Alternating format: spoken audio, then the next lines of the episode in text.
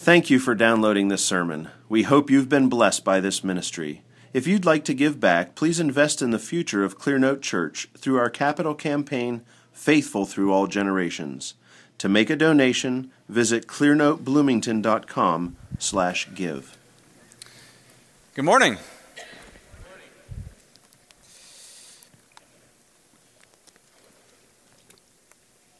Any guesses at how long we've been at Genesis? No? September 7th was the last, or the first, time that a sermon uh, here was preached in this current series. And of course, as you can tell by now, the book of Genesis is quite an incredible book. Uh, we've been going at it for six or seven months. Um, and we're only in the ninth chapter, and despite the fact of, that we're only in the ninth chapter of the Bible, an enormous amount of stuff has happened. What is some of that stuff? Well, first of all, obviously, God created the heavens and the earth, right? He planted a garden and put Adam and Eve in it to rule it and to enjoy it. Adam and Eve sinned, and because of Adam's sin, all of mankind was cursed, and Adam and Eve were banished from the garden. We also read later that the very first brothers recorded in Scripture did not get along very well. Uh, Cain, the older brother, murdered his younger brother Abel. And after the story of Cain and Abel, we read about the genealogies of the families of Adam, and there's a lot of really old guys in those genealogies. Eventually, we come to chapter 6, in which God records that the earth was completely corrupt and filled with the sin and wickedness of mankind, and so he decides to destroy all of mankind except for Noah and his family. Noah is called in Scripture a preacher of righteousness, and he preaches to the people, and he is commanded by God to build an ark. And his family enter, he and his family enter the ark when the floods begin, and all of the earth is covered, and only the only survivors are Noah and his family. And when the flood, flood finally subsides, Noah and his family emerge and they worship God together. God promises never to destroy the earth again, and he commands Noah and his family to be fruitful and multiply. A brief history of the world.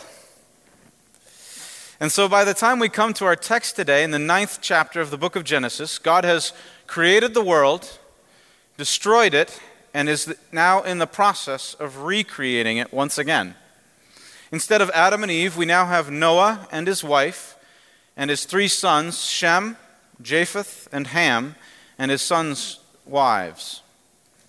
From that family, we can trace the origin of all mankind. Now let's read our passage for today, beginning in uh, chapter 9, verse 18.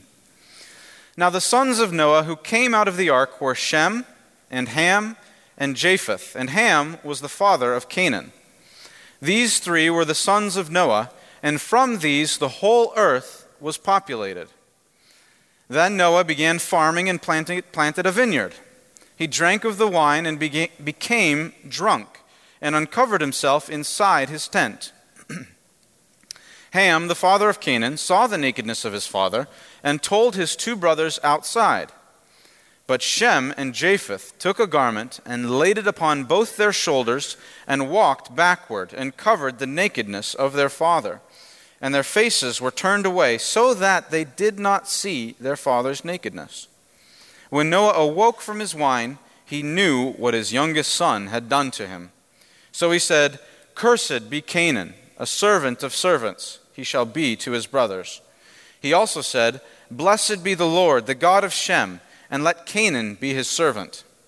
May God enlarge Japheth, and let him dwell in the tents of Shem, and let Canaan be his servant.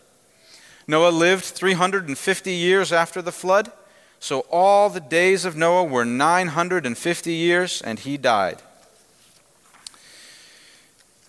Now, there are a number of parallels between the story of Adam and Eve at the creation of the world and the story of Noah and his sons at the recreation of the world. The first thing we read in this passage is that from the sons of Noah, the whole earth was populated. Now, God was in the business of creating, right? And so, in both cases, God could very well have created all the people necessary to populate the earth. But in both cases, instead, God chooses to start out with a very small group of people, and He commands them to be fruitful and to multiply and to populate the earth. So, in human history, we have two instances of the entire population of the world being reduced down to a very small group and then being commanded to, uh, to multiply. Now, it's no surprise to any of you that we are being pressed on every side by our culture today uh, to think that the presence of mankind on the earth is a stain or a blot or a blemish.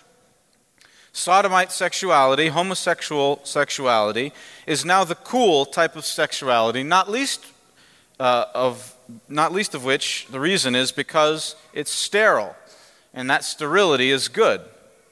There's no offspring, and that's seen as a good thing.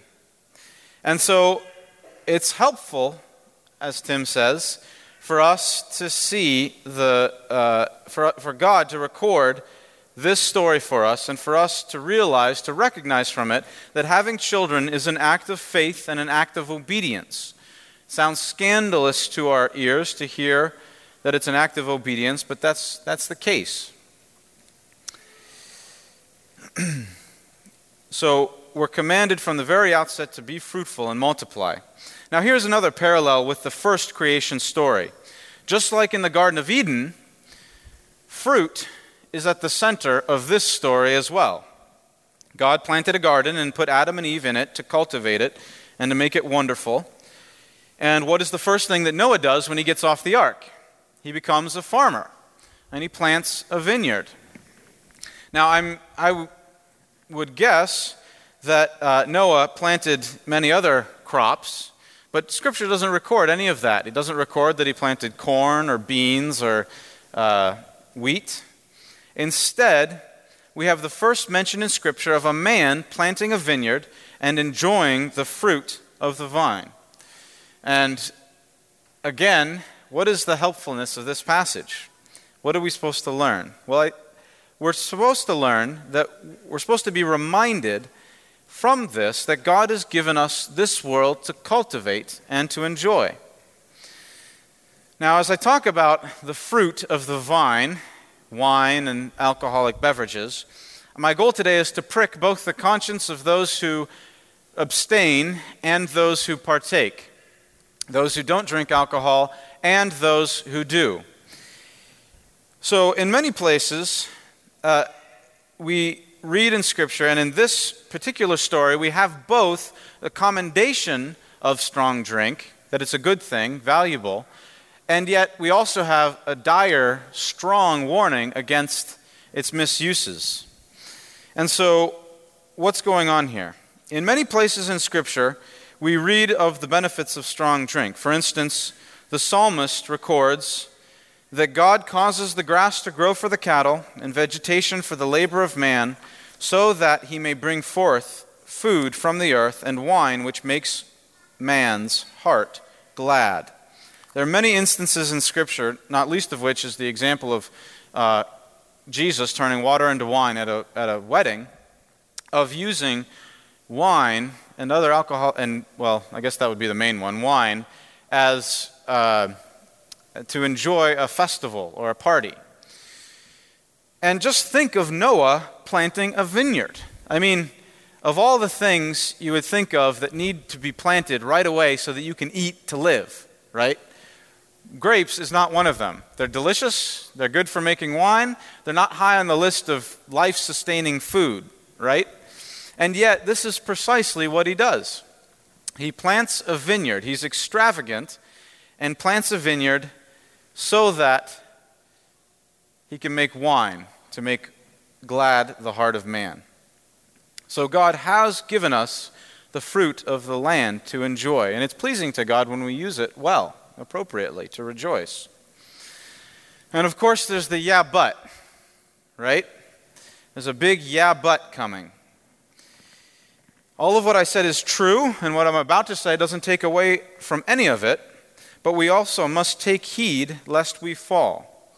Noah, this preacher of righteousness, didn't just drink, but he got drunk. And what did he do when he got drunk? He uncovered himself in his tent. So there's a few things I want you to notice about this. First of all, please pay attention to the dangers of alcohol. There are many warnings in Scripture about alcohol. There are many stories in Scripture that end with terrible pain and sorrow and suffering because of the use of alcohol. In Proverbs 23, it says, Who has woe? Who has sorrow? Who has contentions? Who has complaining? Who has wounds without cause? Who has redness of eyes? Those who linger long over wine, those who go to taste mixed wine. So the wine, which was meant to make his heart glad and to aid in the rejoicing before God for, in thanksgiving for the things that God has given us, instead is the source of terrible sorrow for Noah. now, uh, it is. It happens to be little five this week, and so if you're a student at IU, uh, pay attention, right? Little five is little 500 is the one of the well happens every day of the year probably at IU, but it's one of the times on the campus of Indiana University when it's seemed it seems appropriate to all the students to give themselves completely to alcohol, to drunkenness. And uh, I read a post on uh, the college website by Alex. Uh, he talked about uh, in a, uh, one of the dorms, there's a poster, right? And it's trying to warn, you know, the, the Indiana University. Um, so, sorry, back up for a second. I, the curriculum of Indiana University, I don't believe, is the classes or any of that. The main curriculum at Indiana University is sexual immorality, right? The main thing that young men and women are supposed to learn from Indiana University, and I'm not saying this is good, of course, you understand that, but I think the main thing that they're supposed to learn is from all the sexual experiences that they're encouraged to have with men and with women homosexual, heterosexual, whatever. And, um, and so there's no shame about this kind of thing on the campus of Indiana University. And the connection between drunkenness and sexual immorality is evident, right? It's clear, very obvious. It's obvious from Scripture, and it's obvious from the campus of Indiana University. Where there's drunkenness at a party, there's likely, very likely, sexual immorality. Now, back to Alex and his blog post. Uh, in one of the dorms, is a poster where the university is trying desperately to keep the kids from drinking themselves drunk as a skunk. And so, what is the justification that they use? What is the argument that they're putting forward? Well, the, the argument boils down to the number of calories that are contained in alcoholic beverages, right? So, they, they play to the vanity of the students and say, you know, you shouldn't drink so much beer because you're going to get fat, right? This is what Indiana University is left with. This is all they have to try to convince students not to drink alcohol. But, brothers and sisters, this is not the way it is supposed to be with Christians. And I exhort you, particularly if you're on the campus of Indiana University, you should take the opportunity to walk uh, without blemish in this regard. Do not give yourself to drunkenness. Because again, drunkenness in Scripture and very obviously on the campus of Indiana University leads not only to terrible sin in and of itself, drunkenness is a sin, of course, in and of itself, but also to all manner of sexual immorality. And I, again, I think it's important to point out that this is the central, this sexual immorality is the central curriculum of Indiana University. If you think of, for instance, in our culture today, what are you allowed to disagree about? Actually, you're allowed to disagree about a fair number of things. You can be uh, on various sides on the question of economics or maybe the political spectrum. You can, you can, vary, you can have different uh, opinions about various philosophies or whatever, schooling, whatever. You can believe all those things and yet still be respectable, right? But when you come to this issue of sex, we're beginning to feel, we've already begun to feel, the pressure that is put on Christians to silence, to be silenced on the topics of sexuality, particularly things like uh, um, homosexual marriage is the big one today. But there's also uh, whether or not homosexuality is a sin, whether or not Christians will be able to speak of it as a sin. There's abortion as a topic, feminism. These are the pivotal battles of our day, and these battles are not won simply by argumentation. They're won by Christians walking humbly before God and living holy lives, abstaining from sexual immorality. So, if the Indiana University gets you as students to partake of the sexual immorality of the campus, they've won the battle already. They don't have to make arguments, right? They've got your consciences.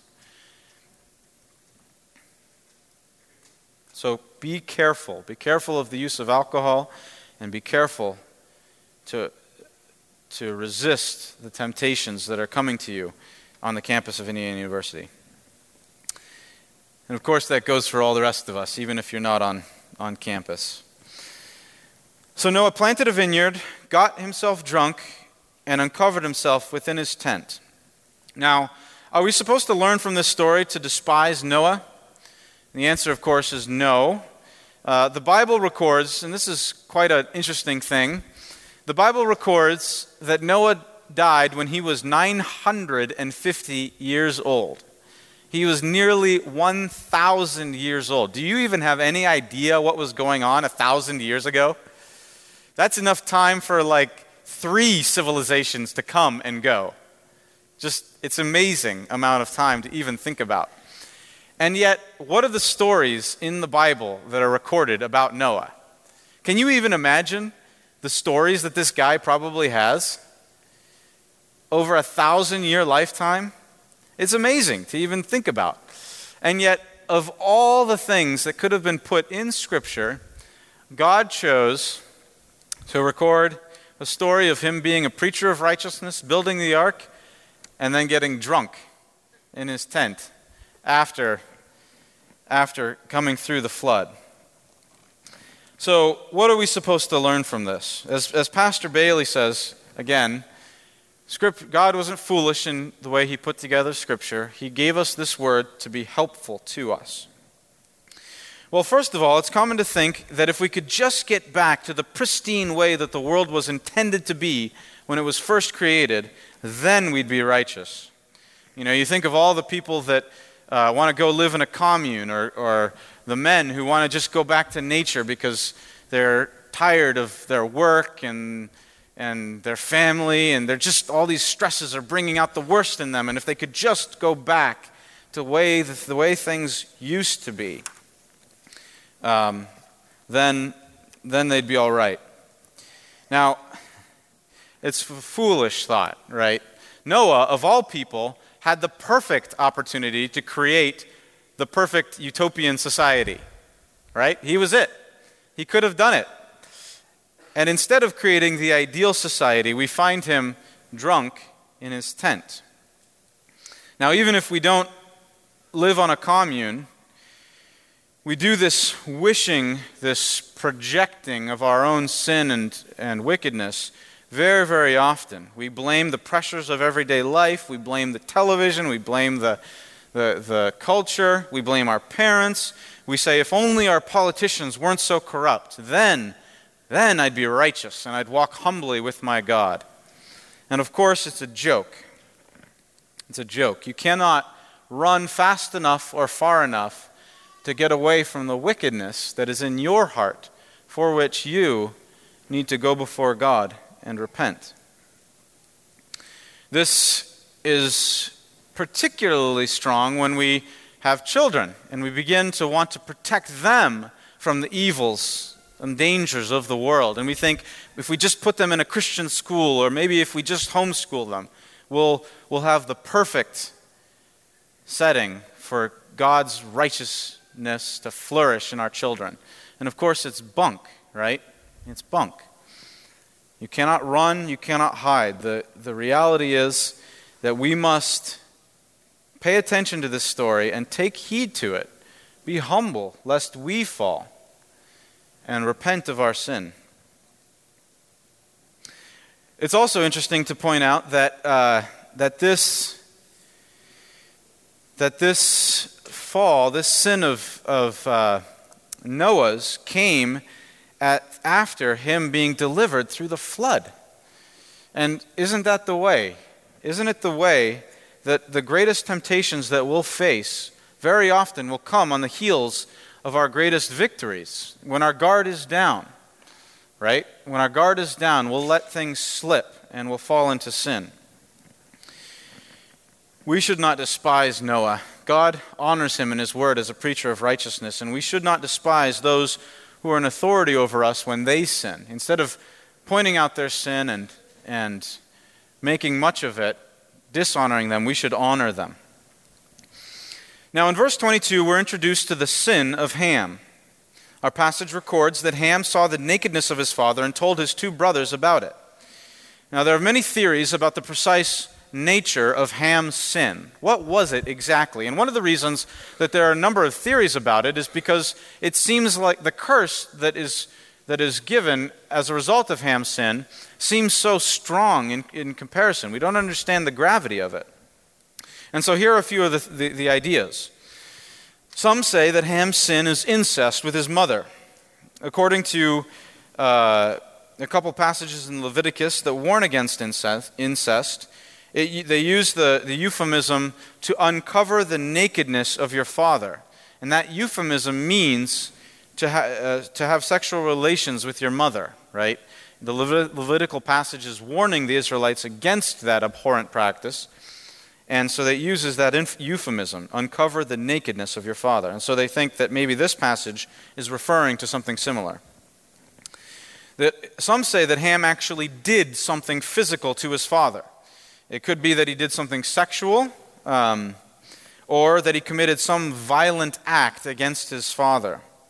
And those who hold this view point out that afterwards, Noah, when he woke up, it says that he realized what his son had done to him. And so they say that, well, he must have done something physical to, to Noah. Now, I don't find these arguments compelling, and why is that the case? In regard to the argument for incest, the actual language is just different, right? Again, the, the language in Leviticus is that they, they use the word uncover the nakedness of your father. And here it simply says that he saw his father's nakedness. I also don't think that Ham's sin required him to touch Noah in any way. If Ham did something to his father, why would it rectify the situation to have the other two brothers simply walk backward and cover their father without looking at him. No, the best, most plausible understanding of this story is that Ham went into, into Noah's tent and looked at his naked father. Ham's sin, first of all, was to go into his tent and see the nakedness of his father. and again, this helps to explain why the narrative is so careful to specify that Shem and Japheth walked backwards and did not look on Noah's nakedness. It makes the remedy make sense. They walk back, they don't look at him, and they cover his nakedness. Now, this story is difficult for us to understand because it centers around two concepts that Americans have no appreciation for. The first is the shame of nakedness, and the second is the requirement in Scripture to honor our parents, our grandparents, our ancestors. The fancy word for this is filial piety, right? Filial having to do with being a son or a daughter, and piety, righteousness. So the, the righteous filial piety refers to how sons and daughters honor their parents and their ancestors. So we have no idea, we have no understanding of the shame of nakedness, and we have no understanding of what it means to honor our parents. So, first, the, the shame of nakedness. Here, we have another parallel with the, the Garden of Eden. right? If you go back to the story of the Garden of Eden, uh, it was God who discovered Adam and Eve after they had sinned. And what did they feel? What, did, what were Adam and Eve experiencing? They were, they were deeply ashamed, right? And what did they say to God? They hid and they said, We're ashamed because we're naked. Naked. We're naked. And God said, Who told you that you were naked? And then the sin that Adam committed and Adam and Eve commit had committed comes out.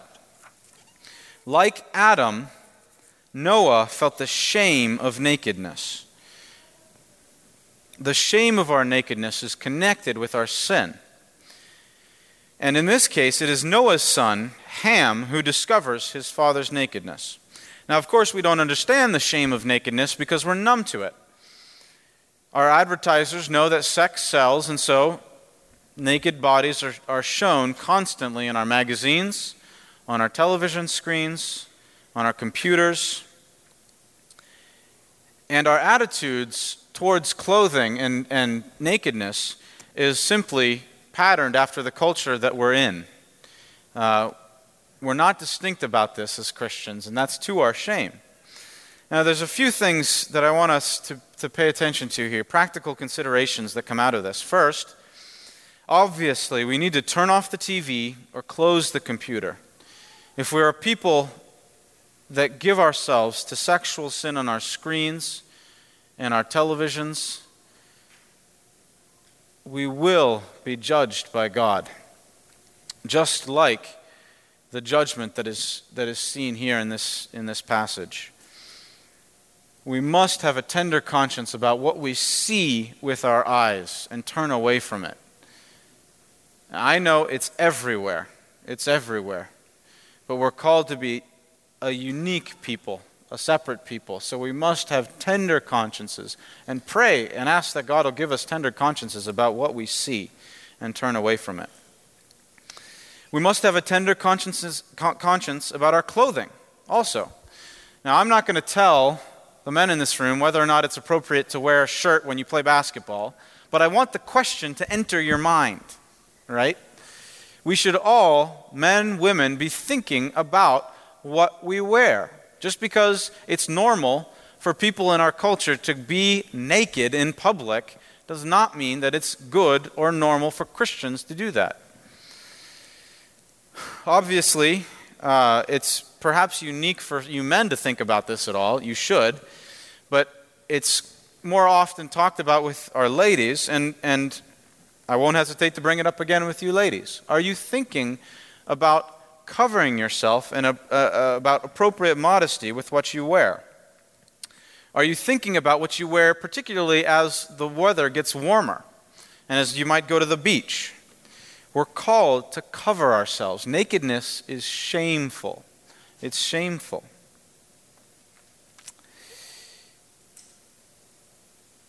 Another practical consideration has to do with how we live with our families, with our family in the intimacy of our home. You'll notice that Noah was not on the beach when his son came in and saw his nakedness. He was in his tent.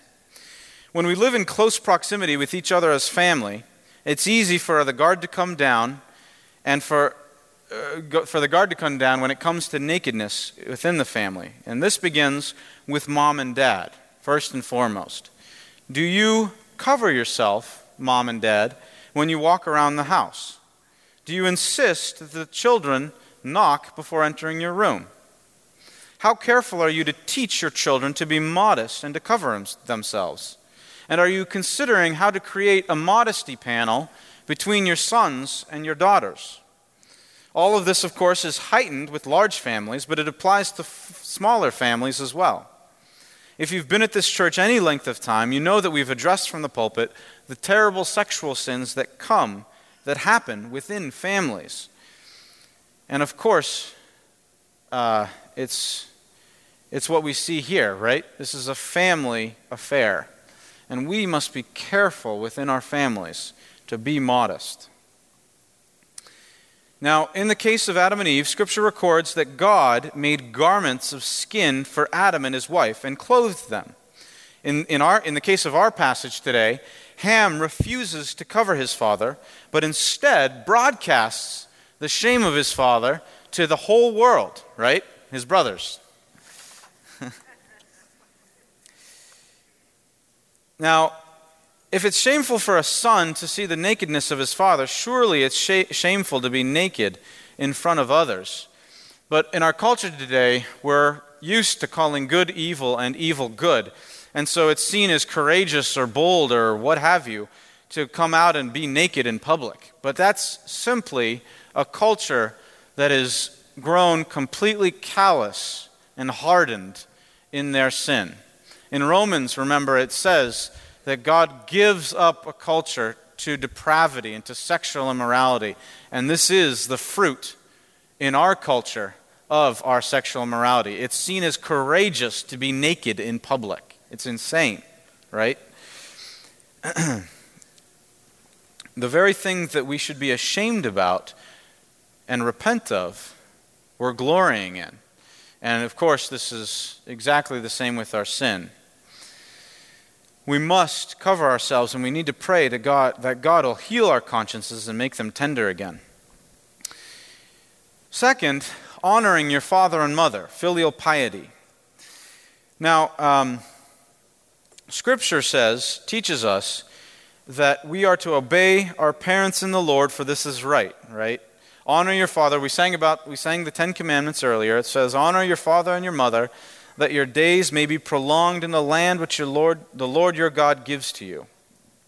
Parents, we must teach our children to honor us. And that makes us sound like monsters in our current day and age, that they would speak respectfully and stand up when we come in the room or whatever but they need to honor us. And, and children, you must honor your parents. This is good.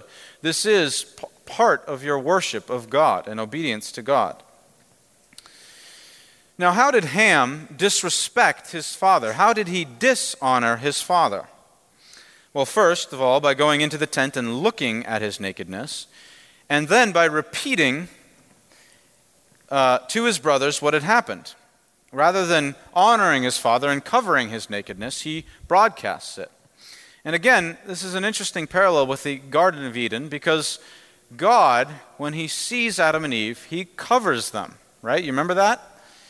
He makes, takes animal skin and he covers their nakedness. And this reminds us of the way that God, through Jesus Christ, covers our sin through the blood of Jesus Christ. On the other hand, Ham broadcasts the shame of his father. And this is very much like the way that Satan uh, magnifies our shame. Satan is referred to as the accuser, right? The accuser of the brethren. And we ourselves do this. When we see maybe a, a, a an, uh, um, someone in authority over us that we resent, we delight when they fall. You know, that's a wicked thing to do, but we do that sometimes. Uh, we're delighted when we see the righteous fall and we tell others about it and we gossip about it. That's, that's terrible wickedness, and it's not the way that God has cared for us. Now, Ham is the youngest, and it says that when Noah woke up, he knew what Ham had done to him. And then Noah, like many other patriarchs, gives blessings and curses to his son. And so I'm running out of time, but um, we're going to go very briefly through these curses and blessings. First, it says, Cursed be Canaan, a servant of servants he shall be to his brothers. Now, what's the first thing that should jump out at you at this, uh, this curse? Loud. Who's Canaan, right? What, what, what does Canaan have to do with this? Who was the one that sinned? It was Ham, his father, Canaan's father. Now, um, if you look back at the passage, it's really quite interesting uh, how often it reminds us that Canaan is the son of Ham, that Ham is the father of Canaan. It's the point cannot be missed if you're reading it carefully. You cannot miss the point that the author of this story is trying to tell us that Canaan is the son of Ham. So Ham committed the sin, and yet Canaan is the one that is cursed, and we're our noses are rubbed in that constantly. So, why? Why, if Ham committed the sin, isn't he cursed instead of his son? There's a few ways to answer that. First of all, it's very common in Scripture uh, to, for a curse on a particular man to be visited upon his descendants. Of course, it is a curse on Ham for his children to be cursed, right? It's no compliment to me if my sons are cursed. That's, that's a terrible thing for a father to have to undergo. Um, but beyond that, we read even in the song in the Ten Commandments, which we sung today, that uh, we read that God's judgments are visited upon the third and fourth generation of those that hate him. Right? And of course, the, the biggest example of this is the sin of Adam. Because of Adam's sin, we all fall, right? This is what's called, a fancy word for it is federal headship. We are federally in Adam, in his sin. And, and Canaan was federally in Ham, in his sin. Another answer to this is that Ham was the youngest son of Noah, and Canaan was Ham's youngest son, and so the curse falls most heavily on, on Canaan. Now, again, the Jews reading this story would have understood the significance of all the actors and the history behind this. And we need to understand some of that also. So, historically, who are the Canaanites and why does it matter? right? The, the, Jewish, the Jews would have known this. Now, it sounds a little silly to say, but the Canaanites were the people that lived in the land of Canaan, right? There's lots of descendants of, the, of, of Canaan, um, Noah's grandson, and their, the, their names of their tribes are mentioned in various places in the Bible. Um, but in general, they're the people that lived in the land of Canaan. Now, what's the significance of the land of Canaan? Just shout it out. It's the promised land, right? It is the land that is promised to, the, to Israel that God will give them. Indeed, when, um, when God comes to Abram, who later becomes Abraham, the father of the Jews, right? Uh, when God comes to Abram, he is Abram is in Canaan. And God promises him and says, You're going to go out from this place and be a sojourner and then you will return and take the land of Canaan. And um, just to give you an example of the people that lived in the land of Canaan, it says in Genesis 15 16, in the midst of God speaking to Abram and telling him of this promise, he says, Then in the fourth generation, they, that is to say, Abram's descendants, will return here to the land of Canaan, for the iniquity of the Amorite is not yet complete now, the Amorites were just one of the tribes descended from Canaan. And um, one of the, when, when God finally does bring the people of God back into the land of Canaan, one of the things he's constantly warning the Israelites about is the sexual depravity and immorality of the people of Canaan. He warns them not to take part in it, but instead to, to, to in fact, to destroy the people that are there so that the Israelites can occupy the land and take it as theirs. And so a Jew reading this story would have understood completely what it, uh, the significance of Ham committing a sexual sin and for that curse to fall on his son, Canaan.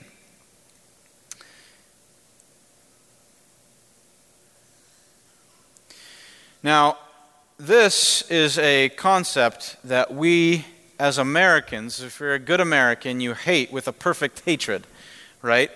God is preparing, even in this story, we begin to see how God is preparing, and I'll get to the blessings in a minute, but we begin to see how God is preparing the people of Israel for their return to the land of Canaan while at, the, while at the very same time he's preparing the Canaanites for destruction. I mentioned the tribe of the Amorites, right? It said that the iniquity of the Amorite is not yet complete. God was waiting for their sin to be so awful, to be so terrible, for those, that period of time where Abram was a sojourner and the people of God were sojourners, that when they came back, it was finally time to wipe them out and destroy them. And this is very hard for us. Admit it. If you're blipping over this, you're not awake, right? This is hard for us to understand and to trust in God. That God would prepare a people for salvation while at the same time prepares a people for destruction. Now, what are the blessing what are the blessings that are given to Shem? We read in verse 26 uh, of the, Shem, uh, the blessing that's given to Shem, and the most interesting thing about it is what? What's the most striking thing about this blessing? Speak loud. Okay, that uh, I don't think that's the most striking thing. It's not given to Shem. Very good. That's right. Who does he bless here? He bless, blesses the Lord, right? Blessed be the Lord, the God of Shem. And, uh, but of course, the next line helps us to understand this, right? It says, uh, it specifies that God is the God of Shem. And so Shem is, or Abram is a descendant of Shem. So again, the, the, the Jews reading this story would have understood that perfectly. Uh, Psalm 144 says, How blessed are the people whose God is the Lord. And indeed, it's true. Abram, who is later named Abraham, is a descendant of Shem. And so, of course, that means that Jesus is also a descendant of Shem. So as you see, so as you can see, God is indeed the God of Shem. Now, finally, the blessing of Japheth. Um, it says, May God enlarge Japheth and let him dwell in the tents of Shem. Now, many commenters consider the seed of Japheth to, res- to refer to the Gentiles who would, as promised, expand to fill the world. Furthermore, and also as promised, they would depend for their blessing upon Shem, for it says, Let him dwell in the tents of Shem. The Gentiles would get their covering and protection from the Jews, from the seed of the Jews. And so I think that this refers to, in a prophetic way, the conversion of the Gentiles. Now, Paul speaks about this uh, in a, in a, with a different analogy in Romans. He says that the Gentiles are grafted in, which means they're taken from a different plant and added to this other plant, right? It's a, it's a pretty intimate, it's a plant, of course, but it's a pretty intimate analogy. And in the same way, uh, it says that the, the, the sons of Japheth, that Japheth will dwell in the tents of Shem. That, there, that um, when you come into a tent, you're intimate, you're part of the family. And this is the way that God has brought Gentiles, all the rest of us, into his family. Now, as I finish today, um, I want to talk about something called the curse of Ham. Uh, because it's, it's a significant uh, debate, discussion in the, in the history of our country. So, speaking very generally, uh, it appears that those of African descent very likely came from Ham. Okay? Those of Semitic descent, like the Jews and the Arabs, very likely came from Shem. And those that you might consider of European descent potentially came from Japheth. Now, my caveat here is that I'm speaking with very broad strokes, and I'm leaving all enormous swaths of people in this world out, right? I, I didn't even mention. Um, but Pastor Baker is going to preach next week, and he is a very competent biblical scholar and will answer all your questions about that. Um, but it's important to think about the descendants of mankind because remember, all the descendants of mankind came from these three sons of Noah. And, uh, and the Bible, so the reason, I, the reason this passage is significant in the history of our nation is because it has been used, it was used by slaveholders to justify slavery and to not only justify slavery, but to say that forever that people with dark skin, uh, those descendant from Ham, were supposed to be subjugated to people with light skin, white skin. And they used as their uh, justification three, they pointed to three reasons. They said um, that the curse of servitude was not intended just for Canaan, but for all of Ham's descendants. Uh, they, also, they also pointed to the meaning of the word ham in the Hebrew. It means black or burnt or hot. Um, and they took that to mean a specific reference to black skin. And then they also said that, the, that uh, God commanded that these descendants be slaves to Japheth, who represented in their minds the white races. And so, um, so this was used to justify slavery. Now, how do we answer these arguments? I think the response is fairly obvious. The curse is very specific to Canaan, and again, Israel, any, any Jew reading this story would have understood this in the context of, of uh, the Israelites and their nemesis, the people of Canaan, right? They, they would have, a Jew would have understood this as uh, speaking about the people of God coming back into the promised land and the friction that that would have caused. Um, and so I think it's, it's, it's very clear um, that the, even I, I was reading um, Dabney, uh, who was an apologist for the South before and after the Civil War, and he doesn't even make very much, put very much stock into this argument. Um, and so, uh, and indeed, many places in Scripture, uh, in, the, in the Old Testament, I don't have time to talk about this, about race relations really in the Old Testament, but there are many places in Scripture that speak about people of different skin color, and, um, and it's, it's simply not borne out in Scripture that this is some kind of prophecy that's supposed to be held in perpetuity, uh, forever and ever. Um, instead, this, this curse really is directed for Canaan and his descendants and is related to the, uh, the restoration of God's people to the promised land. Now, even as I say that, though, and we remove, we, we dispense with the argument for slavery and we say, you know, they were wrong, that's ridiculous, um, it really doesn't actually help us. It doesn't help us uh, be more sensitive in our current day and age. And why is that? If you're still awake here, why is that? If I say that this cursing is not directed toward African Americans, and so we're not justified with slavery today, why does this still leave us in an awkward position in our current culture? The reason is because God still uh, commanded the Israelites to wipe out the Canaanites. And so we still see here a judgment of, of a particular people group.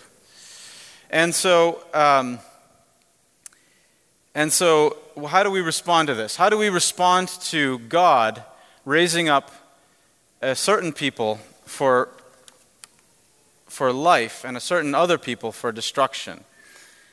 In Romans 9, we read what if God, although willing to demonstrate his wrath and to make his power known, endured with much patience vessels of wrath prepared for destruction? And he did so to make known the riches of his glory upon vessels of mercy, which he prepared beforehand for glory, even us, whom he also called, not from among Jews only, but also from among the Gentiles. God prepared the Canaanites for destruction, while he prepared the descendants of Shem for life. And we see, even in the blessing given to Japheth, the father of the Gentiles, the, the seed of the promise that God would, through Jesus Christ, tear down the dividing wall between the Jews and the Gentiles. It says that because of Jesus Christ, because of his death, burial, and resurrection, there is neither Jew nor Greek, male nor female, slave nor free. The only true racial and ethnic and cultural reconciliation is through the blood of Jesus Christ. Because first, before we can be reconciled to each other, we must be reconciled to God. And that's the step that is always missed at Indiana University and other places in our culture, right? They think that they can have reconciliation with each other without reconciliation with God. And the way that the world does it, the way that our culture tries to give us reconciliation, is by pretending that differences don't exist or papering over them or what have you. We, as Christians, don't have to do that. We don't have to be politically correct. We can recognize differences, we can think carefully about those differences, and we can love each other because Jesus has died and has covered all of us with his blood and his righteousness. Let's pray. Father in heaven, we do thank you for this story that teaches us many things. Uh, but in particular, we thank you that because of your death and your blood, we can all now come to you trusting in your forgiveness and in your mercy. I pray, Father, that as we are reconciled to you, that we would indeed be reconciled one to another, and that we would love each other, and that love would cover over a multitude of sins. I pray that as we go into the world, Father, that we would not uh, be concerned about pol- political correctness uh, or what the world says is righteousness, but instead that we would walk humbly before you, calling sinners to repentance and faith in Jesus Christ. We pray all this in Jesus' name. Amen.